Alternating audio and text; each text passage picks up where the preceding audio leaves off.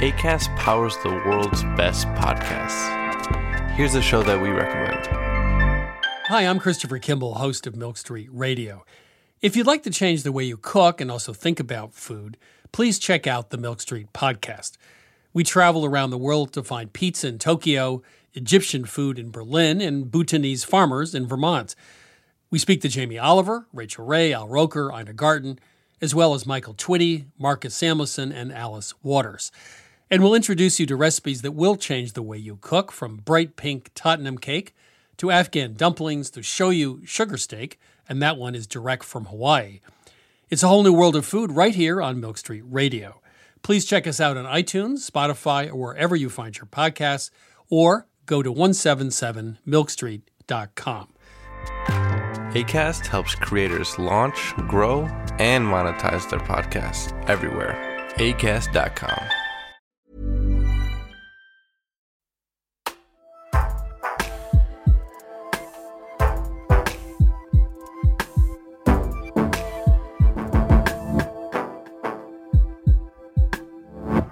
Um, welcome. This is another Books of the Year podcast from your friends at Books of the Year. That was a lo- stupid thing to say, but anyway, Matt's there somewhere in his uh, in his Yes, I am. with the worst Wi-Fi in the world because very few things change. Correct. And even though we've got to the end of uh, a very tricksy period, well, we haven't got to the end of it because the pandemic is continuing in various forms. He still hasn't got a decent Wi-Fi. But anyway, um, Matt, are you there? Is everything poised and ready?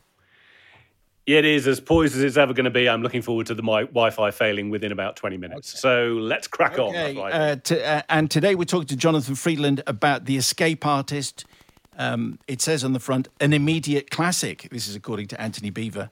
Uh, and uh, delighted to say Jonathan Freedland joins us from his uh, luxurious. Um, looks like uh, uh, I think you're in your kitchen. I think, and we're looking. I can just see your garden. Would that be right? You are bro- broadly right. Yeah, I'm in a sort of corner which I've positioned in such a way that there's I'm surrounded by cushions and various blankets to keep the acoustic studio like. But yes, you can get a little glimpse there.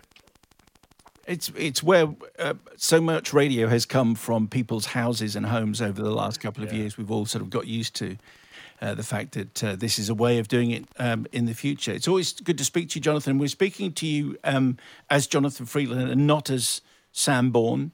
Um, Yeah. Your book is The Escape Artist. Matt is going to describe the cover before we get any further. Matt, Yes. describe this book by its cover. So it's an overwhelmingly dark um, cover, other than the title, which is in big, bold yellow letters, "The Escape Artist." But pro- pro- three quarters of the front of the book is is just black. With right at the bottom, you have a ribbon picture of um, the train track uh, leading up to Auschwitz, which many people will be um, familiar with. But then, as I say, the escape artist uh, in in gold, um, painted on the, on the on almost on on wood uh, in the middle of the page. The man who broke out of Auschwitz to warn the world, Jonathan Freedland. Jonathan, tell us who who was the escape artist. This is uh, the story of Rudolf Vrba, his name was. I always say Vrba just because it sounds so weird to keep pronouncing it the absolutely accurate way. But uh, he was one of the very tiny group of Jews who escaped from Auschwitz. He did it when he was 19 years old. He did it alongside uh, a fellow prisoner, also like him from Slovakia, a man called Fred Wetzler. Um, they escaped in April 1944. They were, in fact, the first Jews to break out, physically break out of the camp and make their way to freedom. No one had ever pulled off that feat before. And as the book says on, you know, the subtitle on the cover of the book, um, as described by Matt, says he did it for a reason. He did it to warn the world. They did it to warn the world, and particularly actually to warn their fellow Jews of what fate awaited them at Auschwitz, because at that point, uh, hardly anybody knew. And the word, even the word Auschwitz, which now is so familiar and part of the global language, part of the global imagination, even that word was not known uh, when they did it. So it's about uh, somebody who pulled off one of the great escape. I've read quite a few of these wartime escapes. You know, you probably like me grew up with the Great Escape movie with Steve McQueen and Escape from Colditz on TV. to my mind, having read quite a few of them, I think this is the most extraordinary escape, partly because the security on, on, and the way a Jew was guarded in Auschwitz was tighter and more severe than for anybody else. But also, they for this driving purpose that Wetzler and Vrba had uh, makes it of such great import. The reason they did it uh, and the, and and their warning to the world. How did you how did you come across this story? uh, Jonathan, and uh, and maybe you could also hint, or maybe you could tell us at the same time as to why you think we haven't known about this story before. Well, I came across it such a long time ago when. I mean, Vrba was 19 when he escaped, and I was 19 when I first heard his story. Um, because I went to see the nine and a half hour long epic documentary made by Claude Lanzmann called Shoah, which came out in 1985 86. I saw it in, in a London cinema in 1986. It was in two parts. You would go on successive days.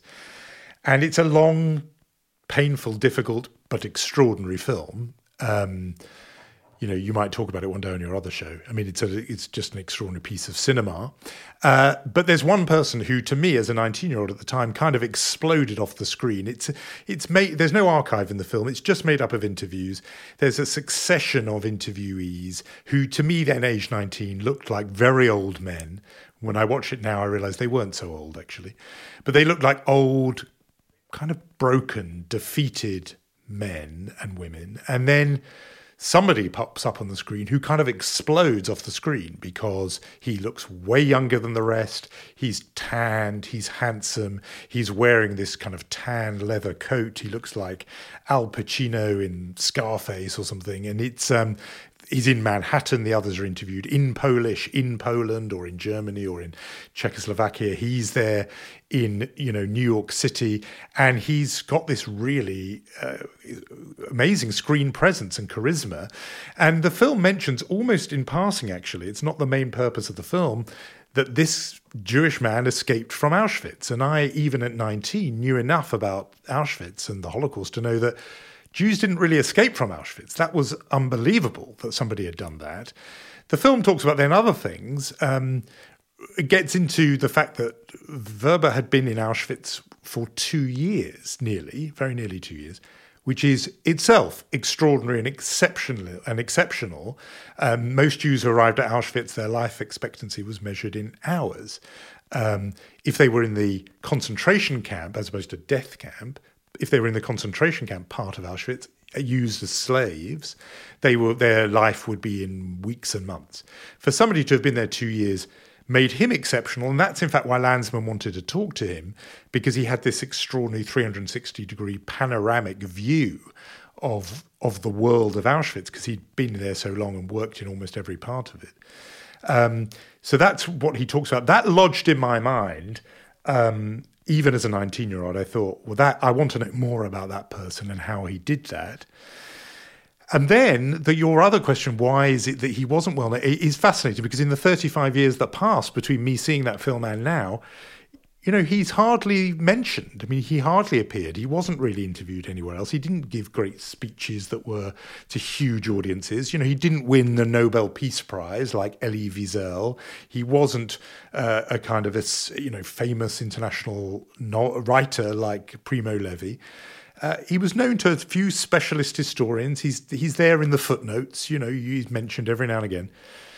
But my best guess uh, as to which we may come on to talk about as to why he was not well known is his story.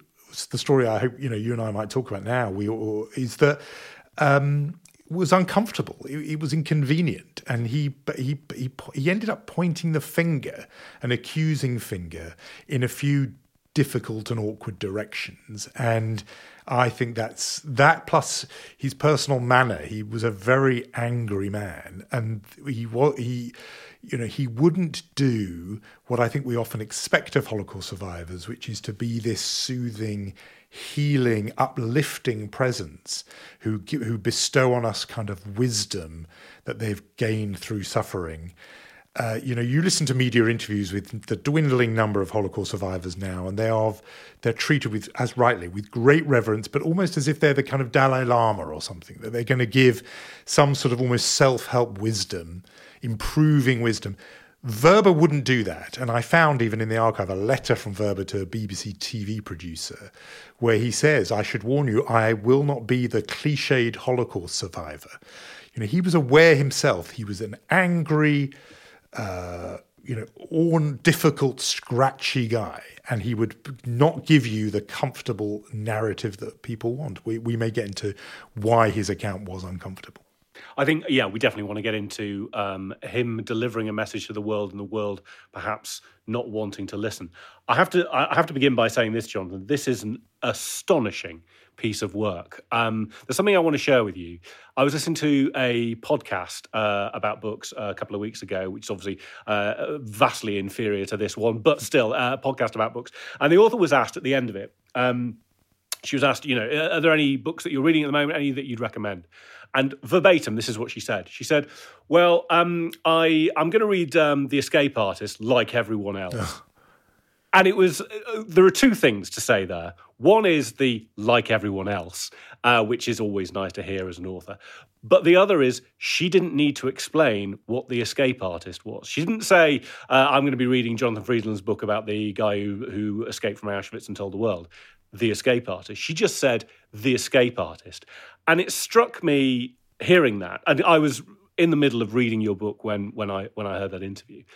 And it struck me straight away. This feels like a career defining book that you've written here. Now, I've, I've, I've read plenty of your your other books, and we've had, we've been lucky enough to have you on the podcast um, as Sam Bourne um, for for the thrillers that you've done. But I absolutely have been bowled over by this piece of work, and I, I, I suppose this is like one of my questions to when, I, when we had Ian Rankin on. Ian, how do you write books so well? You're so great. Mm. So my question to you, Jonathan, is: Does does this feel like a career-defining work to you? Well, Matt, that's incredibly generous. I'm really, you know, a bit blown away myself by you saying all that, and um, that I'm, really, you know, me, genuinely that means a lot to for me to hear that because you know, this was harder than anything else I've had to write. Not for the obvious reason. I think some people think it must have been so hard because it was about the Holocaust. Um, what was so hard about it for me was, and it is related to the fact that it was the Holocaust, but first of all, because it was non-fiction rather than fiction, I found that I was almost midway through every sentence stopping, checking, double checking, then going back. And you know, you you as people who write or are involved in a business like this will know that a big important thing about what we all do is sometimes to get a flow and get momentum and to and to not stop and start all the time. And with Sam Bourne books, sometimes I would really get on a roll, roll where it was just flowing and I was in a, almost like in a trance doing it. This was not like that. Here, every four or five words, I would have to say, hang on a minute. Did he, if he, you know, this account says he was two, 200 yards from that place, but I've got one over here that says 180 yards. Let me now get the map out. And oh, I see why, because that, that barrack moved in 1943. You know, I was doing this sort of thing. And therefore, it was very uh, you know, it felt sort of juddering at the time, or, or stop it, you know, faltering. Uh, and I w- had genuine worries about with you know is this going to work because it, it, didn't feel like anything I'd done before.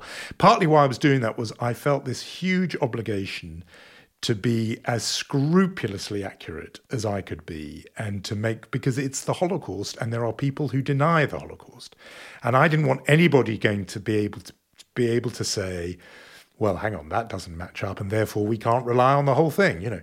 And so I, I was uh, sort of obsessively meticulous. There will be mistakes in there because human beings make mistakes. So I say that now. I'm not claiming that you know every uh, this is somehow flawless, but it, certainly you know nothing have, uh, of any import has been pointed out so far.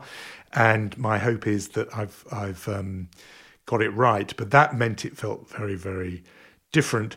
But, but you know as where you say career defining, I mean, it has done well and it's been in the bestsellers as it is now as we're speaking, and that is hugely gratifying. But mainly, I think it was this feeling that this was a story that was really like no other. I almost myself couldn't believe it as I was going through the material, how how amazing this story was, and and in a way that people hadn't really put it all the pieces together and told it before. Um, you know, Vrba himself did write a memoir in 1963, and that tell up that takes you more or less up to the escape, a little bit of afterwards, but not really uh, much. Uh, and obviously, there was so much he didn't know, which is funny to say that about someone writing their own life story. But there have been lots of archives opened and papers, so he could only know about it from his own point of view. I was able to look at all the kind of archives and stuff around the world that, and documents that have come come to light since, and I was able to interview you know, he was married twice, and I was lucky enough to interview both women. Um, his his widow, his second wife, is still alive and in the United States, and she was Robin Vrba, was a wonderful help and filled in tons of things that he himself had not put in his autobiography written, you know, nearly 60 years ago. And then I, you know, through amazing luck, also got to talk to his first wife, who had been his childhood sweetheart and who knew him before Auschwitz. And she, you know, I, I can say more about that too. But between them and all the documents and everything else, the story got just fuller and fuller and bigger and bigger. And yes, in a way, there were moments where I thought, look, this is the most important thing I, have ever written. At the heart of the the, the, book, it, so you, you start the book with, with, with the escape. So it's April 1944. Can you tell us, Jonathan, once that escape has been successful. I found myself wanting to know. So he escapes to Slovakia. What what is happening in Slovakia? Is it a Nazi satellite state? Because this is where he has gone to tell his story, and obviously how his story is.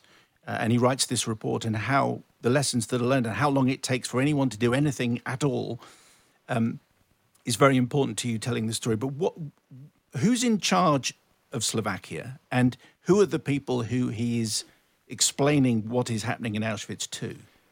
This is, by the way, is why people love coming on this podcast because there are never any spoilers, and that's brilliant because you've you've you haven't asked me, as some people have, to try and spoil the story of the escape, which um, which you know I really do like holding back for because it is, I think, you know, pretty extraordinary. And as you say, they then you know, even once out of Auschwitz, they, it's not over for them because they have to cross Nazi-occupied Poland, which they takes them, uh, you know, crossing marshlands and forests and mountains and um, rivers with, as as Vrba later said, no map, no compass, no friends. They have no contacts in the outer world. There's no resistance to help them because they're Jews, uh, and they have to travel at night, not at day. You know, it's it's how they do it is is amazing. But they do they make it back to Slovakia, their home country, um, and their determination then is to make contact with the remnant Jewish community. So, to answer your question, exactly as you say, it was a Nazi satellite state, a fascist-run state, an ally of uh, Adolf Hitler's and Nazi Germany. It had not yet been occupied. It would be later on in 1944. The the Germans would actually then enter and occupy it with boots on the ground. At that stage, they don't need to because the regime is so pro-Nazi to the point where it was kind of um, you know more royal than the king you know, it was more eager to persecute and, pro- uh, and, pursue Jews than even Nazi Germany itself. The first deportations uh, from anywhere to Auschwitz were, for, were from Slovakia. Um, it was run by, incredibly, a fascist leader who is also a Catholic priest, Father Josef Tiso, or Tiso. Um, and yeah, they, that regime had passed Nuremberg style laws, meaning discriminatory laws against Jews, while Rudolf Vrba was, you know, 14, 15, 16. Um, he, you know, was a very, very bright young boy who had gotten to one of the very best high schools in Bratislava uh, and turned up for school one day in September uh, 1938 and was told you're no long you no longer have a place at this school. No Jews are allowed anymore. And you know the rules. I chart how the rules and new regulations were passed almost week by week, day by day. Jews weren't allowed to own radios. They weren't allowed to own sports equipment. They couldn't travel beyond a certain number of miles without a permit, and that number of miles would get smaller. You know, their lives were more and more restricted until essentially there was a policy of officially sanctioned looting, where uh, non Slovak non Jews could more or less you know, uh, in these various paramilitary groups could arrive at a Jewish home and say, right, we're having that, you know, and they would. They would just walk in and take, in one case, a grand piano. They just walked out with it. Um, uh, but it culminates in in deportation and in the or, uh, early spring of uh, of 1942, when Rudy is just 17. Uh, Jews are put loaded onto trains. The order comes to uh, to to go, and Rudy, in, in, in, you know, incidentally refuses to do that, and that's why I called the book partly "The Escape Artist." Is he's a serial escapologist. He keeps on escaping both before and after Auschwitz. Um, so he tries to escape the deportation, you know. Uh, but what's uh, uh but eventually he doesn't, obviously, and arrives in Auschwitz on the last day of June in 1942. The, the interesting thing, again, something he did not know about and could not have known about, is there was a pause in the deportations. Um, and that is why there was still a remnant Jewish community left tiny community. We're talking about the whole Slovak Jewry was about 89,000 people. And most of them, um, about you know, 60 odd thousand were deported in 1942. That left 20 odd thousand who were still there. They thought the deportations had ended. The Slovak Jewish leadership thought that they had successfully bribed the officials to to halt the deportations. Little did they know it was merely a pause for the for the Slovak and the Nazis' own reasons, which the book gets into. But it was only a pause. It's in the period of that pause that Rudy and Fred escape, and so there are there are still some Jews left in Slovakia who are clinging on. Huge discrimination. Uh, their lives absolutely circumscribed, but they are alive, and so they make contact with the Slovak Jewish leadership, such as it was, and they find their way to a basement of what had been a Jewish old age home in uh, the small Slovak town of Žilina, and there, hiding in a basement, Rudy and Fred they pour out the te- the eyewitness testimony that they have been, again, another incredible thing, methodically accumulating and memorizing. Rudy particularly had the most extraordinary memory.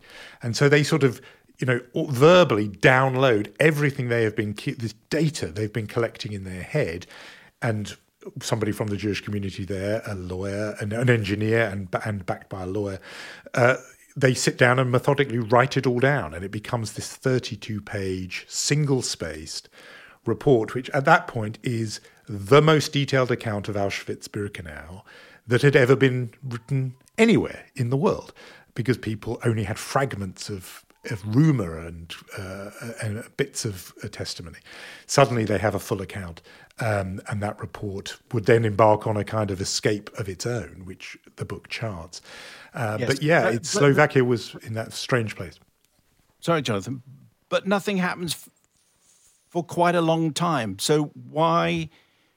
Why is then why? Well, maybe you could explain as who, you've told us who it is that they're downloaded downloading this information to. Why does it take such a long time for anything to happen as a result of this report? Yeah, I mean, to, I, I, should say from the start, something really big does happen as a result of this report, and again, it is why I think Rudolf Vrba deserves to be ranked alongside, you know, Primo Levi, Oskar Schindler, Anne Frank. You know, the names that define our understanding of of the Holocaust because something really big does happen, and we'll come to that. But the but he believed um, that the moment he got the word out, the, the, everything would change, and that the uh, the killing in Auschwitz, which by the by that period, the spring of 1944, would get to a rate of 12 to 15,000 Jews are murdered there every single day he believed that um, the the proof that the world did not know about it, he thought, was the fact that it was happening.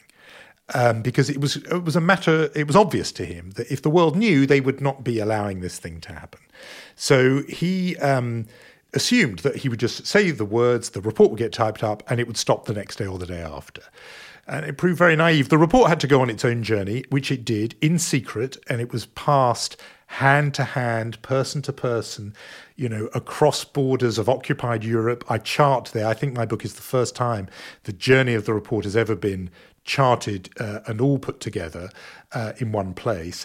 Um, but it does make its way to the desk of Winston Churchill in London, to the desk of Franklin Roosevelt in Washington, and the Pope in Rome. Uh, they all get it. And uh, by then, attached to it is a plea from Jewish leaders, even outside Slovakia, but also inside, saying um, you have to bomb the railway tracks to Auschwitz because, um, you know, the Auschwitz is essentially a killing factory, a death factory, which is producing, you know, ash, human ash and smoke at a rate of 15,000 human beings a day. Um, therefore, if this is a factory, take out the conveyor belt, you know, bomb the railway tracks. And, you know, to his credit, Churchill says to his Foreign Secretary Anthony Eden, raise this with the Air Force, get anything out of the Air Force you can, invoke me if necessary. The head of the Air Ministry, Air Force says, this is not practical. We can't do it because we bomb during the night and the American, this would require bombing during the day. Talk to the Americans. You know, it goes through all the bureaucracy of, um, of the, of Washington, this department, that department. It takes a week to be, you know, cabled to this desk rather than that desk. Each day, you know, Thousands are dying, but they are taking their time and they have meetings and they talk about it. And in the end, you know, Roosevelt himself says uh, he doesn't want to have any part of it because that he feels if in the process of bombing Jews get killed, uh, then somehow the Americans would be complicit in effect in the in the Holocaust. Not that anyone's calling it that at that point. Uh, so it's partly practical, it's partly prejudice. There were bureaucrats who read this report in London and said, I think we've heard enough of these wailing Jews, or, you know, we've got to allow for a certain degree of Jewish exaggeration, etc. So nothing happens from in terms of that military ask. As it happens, Vrba and Wetzler themselves, Vrba in particular, that wasn't really the prime concern. Their prime con- goal was get this word out to Jews themselves because one of Rudolf Vrba's jobs in Auschwitz was working literally on the railway platform, the ramp, known as the Alte Judenrampe, the old Jew ramp, where Jewish, that's what the Nazis called it, where, the, where each train would arrive. And his job was unloading those cattle trucks that were packed uh, with Jewish deportees from all points across the continent Belgium, Holland, France, Germany, Austria, you know, Slovakia, what we would now call the Czech Republic, etc. They were all Greece, you know, they were all brought there. And he every day saw these people getting off, and he saw them getting off in relatively orderly fashion. And he understood, he had this great penetrating insight, even as a 17, 18 year old.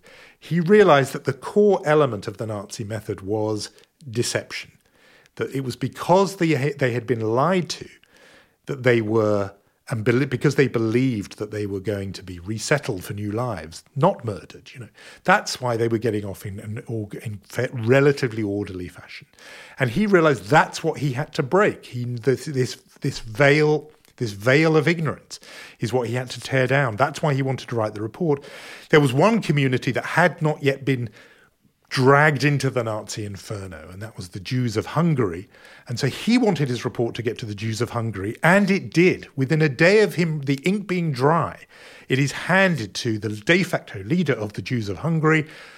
Vrba's almost fantasy was that they would be shouting from the rooftops, telling the Jews, do not get on those trains. You are not being resettled for new lives in the East. You are being sent to your deaths. That's what he wanted, but it didn't happen uh, Rezső Kasztner, the leader of, de facto leader of Hungarian Jewry, for a whole lot of reasons, which I again get into in the book, sat on that report. He, it stayed in a desk drawer. He did not pass it on to the Jews of Hungary who needed that warning. And that is one big reason why uh, Rudolf Vrba in later life was so bitter and so angry that is the uh, i mean there are so many parts of this book where you um, have to put it down because you're so astonished. It, it, where where the hair is raising on the back of your on the back of your neck. But that sequence that you've just outlined now was was the point for me where my jaw was open. Because Rudy had set off with three facts that he thought were unassailable. Three facts. One people outside of Auschwitz don't know what's going on. Fact 2 once the Allies find out about what's going on here, they will act. And fact three, once the intended victims of what is happening in Auschwitz find out, they will refuse. and all three of that, as you've just outlined, all three of those um, facts turned turned to dust in front of his eyes. I do want to ask you about the impact he did have, because he did, yes. because that report did have perhaps not the massive impact that he was hoping for, that he was prepared to put his life on the line for, but it did have an impact. Just tell us what what you know. Yeah, because I mean, there, there, was some success there.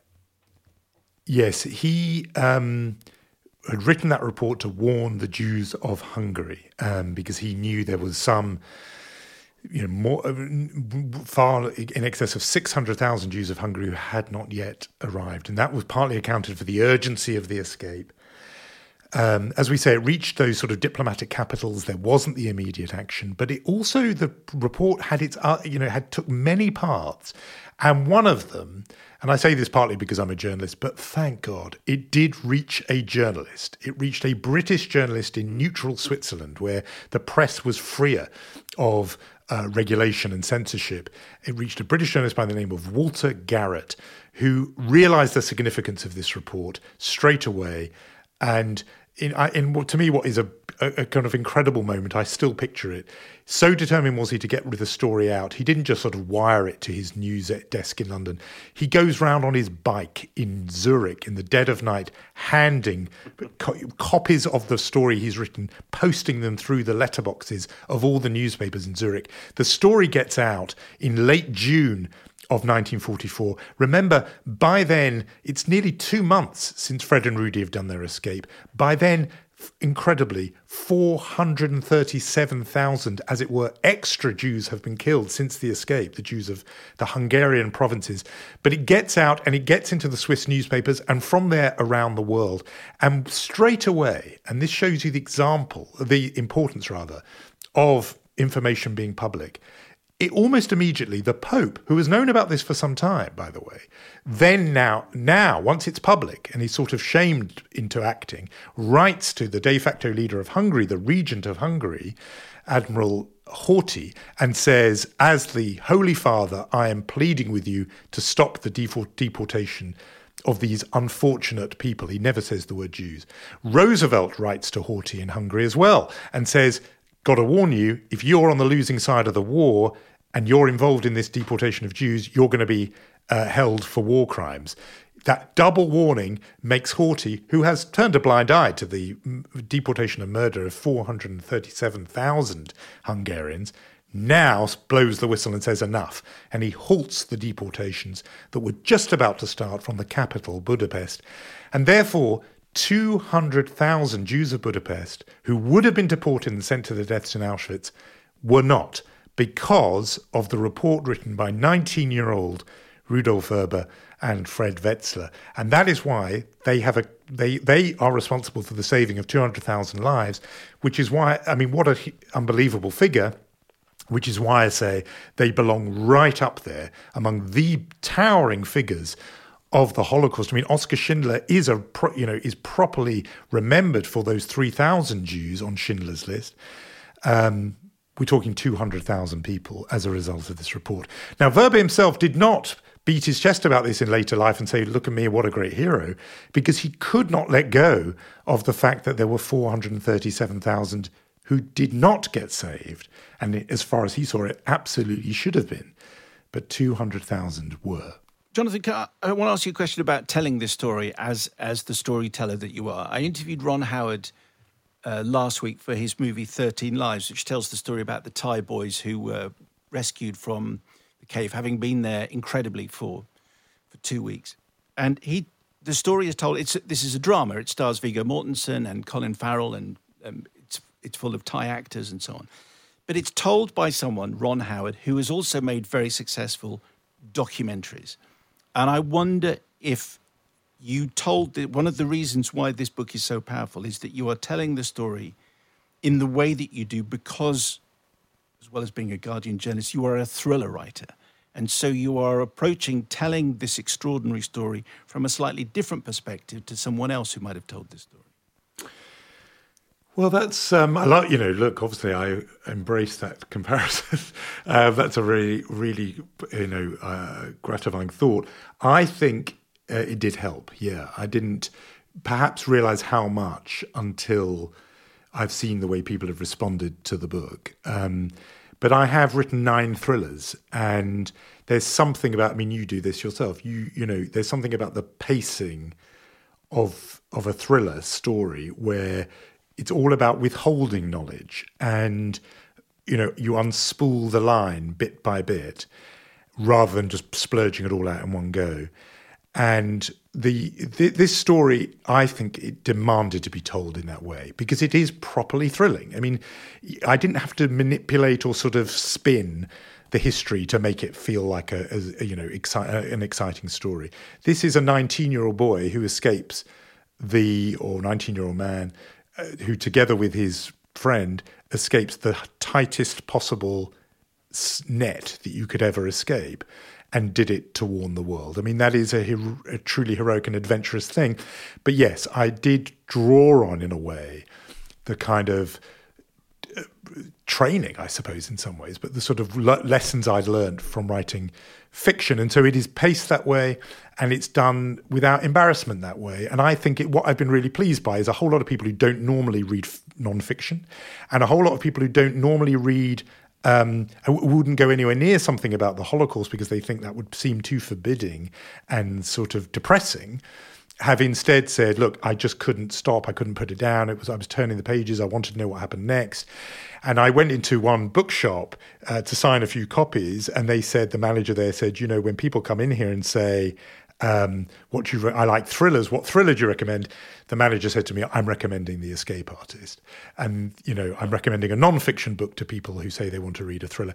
I'm really pleased about that because I, I, I think you know, this story, the Holocaust, needs to be break out of just the kind of the readership that reads history books and that also that can you know uh, and that can I think they have a sort of strong stomach to face a grim episode and a bleak episode in human history. I want it to be read by other people, and so far that does seem to be what's happening, and that is you know I, uh, I'm I'm really glad about that, and I'm partly glad about it, frankly, because. Vrba himself did not get the recognition in his lifetime for what he had done. You know, I describe in the book that uh, when he died in 2006, um, there were, you know, they had a memorial service and there was around 40 people there, no more. Um, you know, he, he, he, this, he didn't have the, uh, as I say, recognition that I think he did deserved. And so when pe- people are reading this now and writing to me saying, what an absolutely extraordinary man he or men, he and Wetzler were, what an incredible thing they did you know, that feels to me as if a, a, very small kind of wrong has been righted a bit in terms of uh, him getting his due. Um, Jonathan, there's a, a, central theme to this book, which you've you've touched on already in this interview, but I want to explore a little bit more, and that is deception. Now, there is um, clearly deception uh, perpetrated by the SS against uh, the victims on the even before they get on the trains they're being sent. And i didn't know i have read a lot of books about this subject. I didn't know about the postcards. So these are the postcards being sent to people back home uh, saying oh yes we're resettled here in the east and, and everything's fine and uh, and that was part of a deception to get people on the trains and then the the levels of deception within the camp to not make it clear what is going to happen to them the moment they um, come through those gates. I also I, I'd like you to talk about that, but I also would like to ask you about a second level of deception. I wonder whether there was a level of deception from the SS themselves towards deceiving themselves about what they were doing. Because we all know the the um, excuses given afterwards of I was only following orders or if I'd raised my hand and said this should not happen I would have been the next to be shot uh, which it turns out was was not true. They would just have been um, sent off to some other well bluntly to, to, to fight in a battle where the the enemy had a gun as opposed to being an old lady or a, or a small child. Um, but they, they, they use those excuses all the same. And I wonder whether when they decided, you know, we're going to start uh, blowing up the crematoria and uh, and the, the, the means of our genocide here, only because they could hear the Red Army coming round the corner. That was actually a level of deception themselves. They were deceiving themselves. But w- would you mind addressing both of those? So the, the, the, the, deception that the SS were carrying against the the, the, the victims, but also the, whether you would agree that there was a level of deception they were per- perpetrating on themselves. It's both such interesting questions. That second one, actually, especially, I haven't uh, been asked that before, and I'm I'm thinking about it as as as you as we're speaking. On the first point, um, you know, we were talking before about writing it like a thriller. I mean, just that as one small example on the, of that.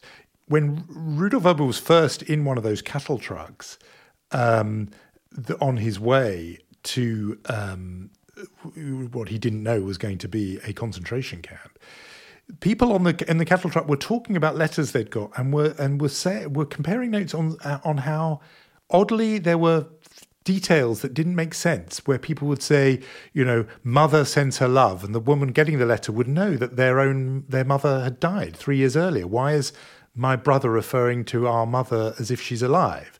Or there would be references to, you know, people in in the village who everyone knew had been gone 10, 15 years.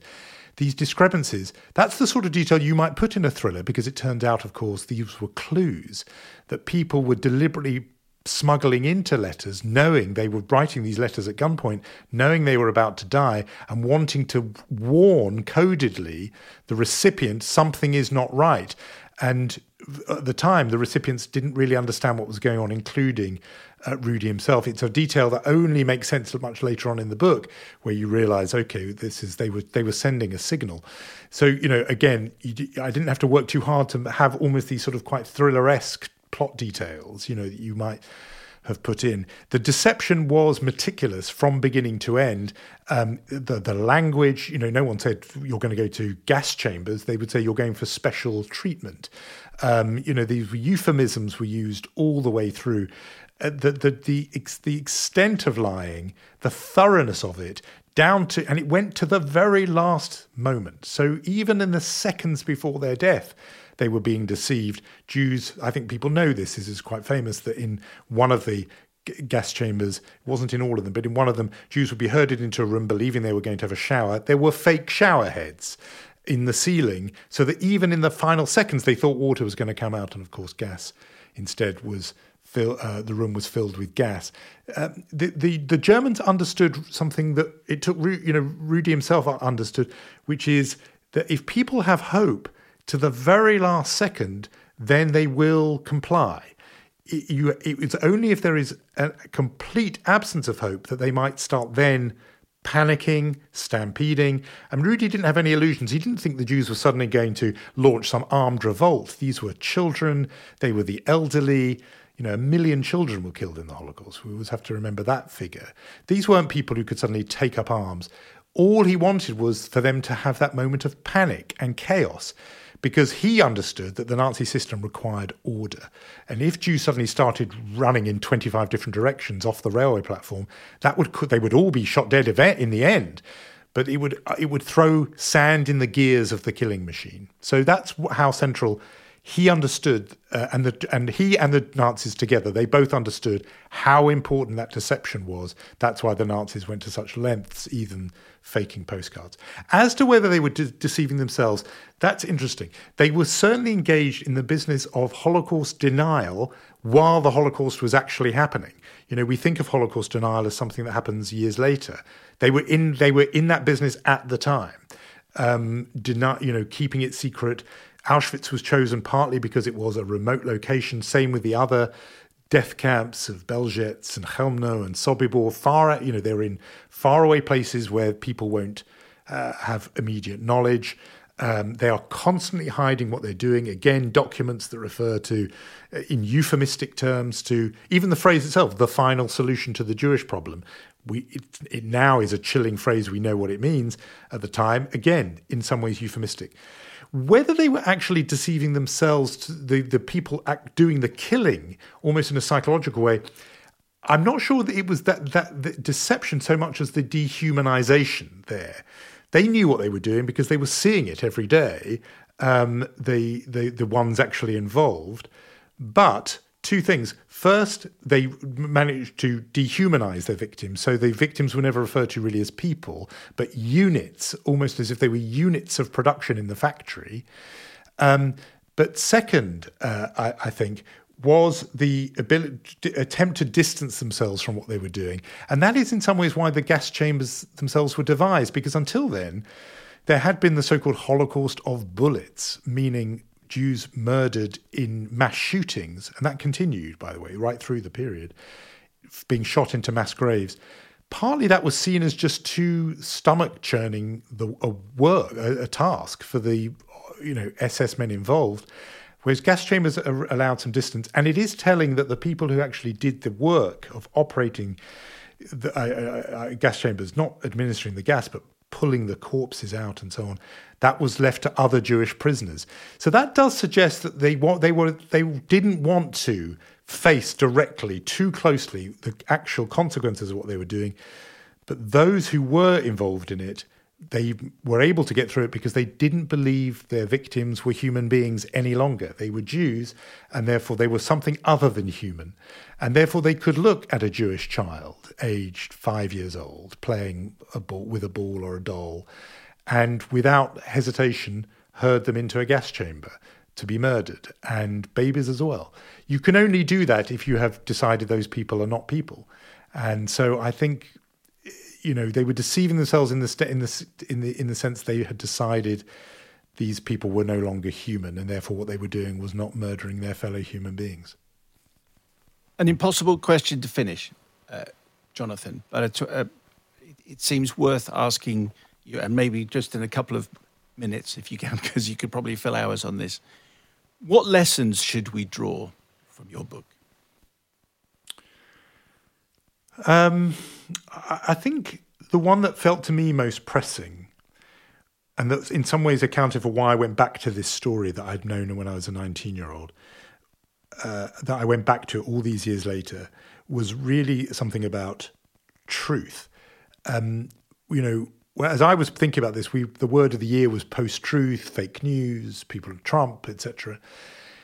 Rudolf Vrba did, did everything and risked everything and and and risked you know um, a very painful death because he was determined to get the truth out from underneath a mountain of lies.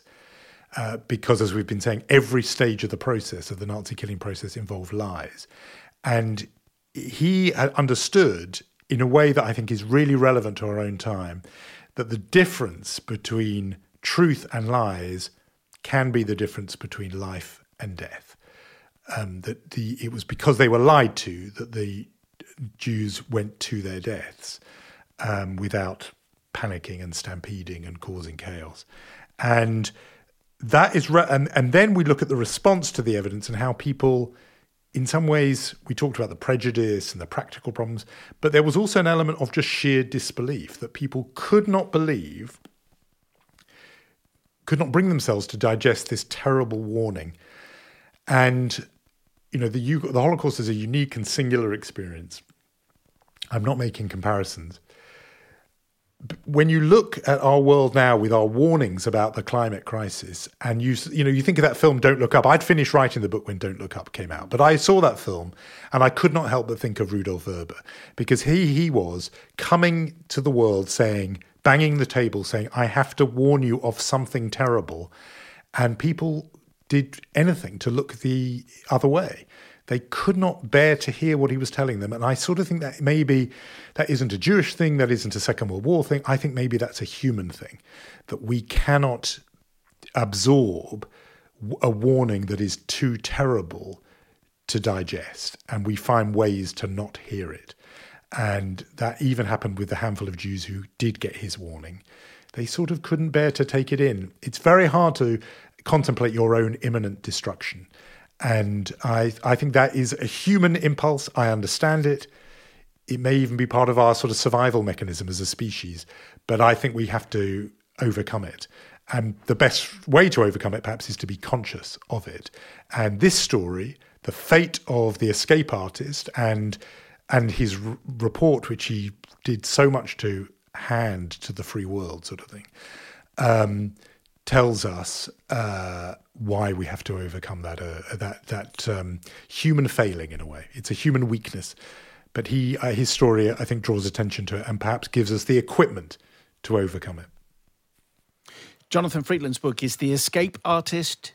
It's essential reading, as I think you've just heard. Jonathan, we appreciate your time. Thank you very much. Thank you, Simon. Thank you, Matt.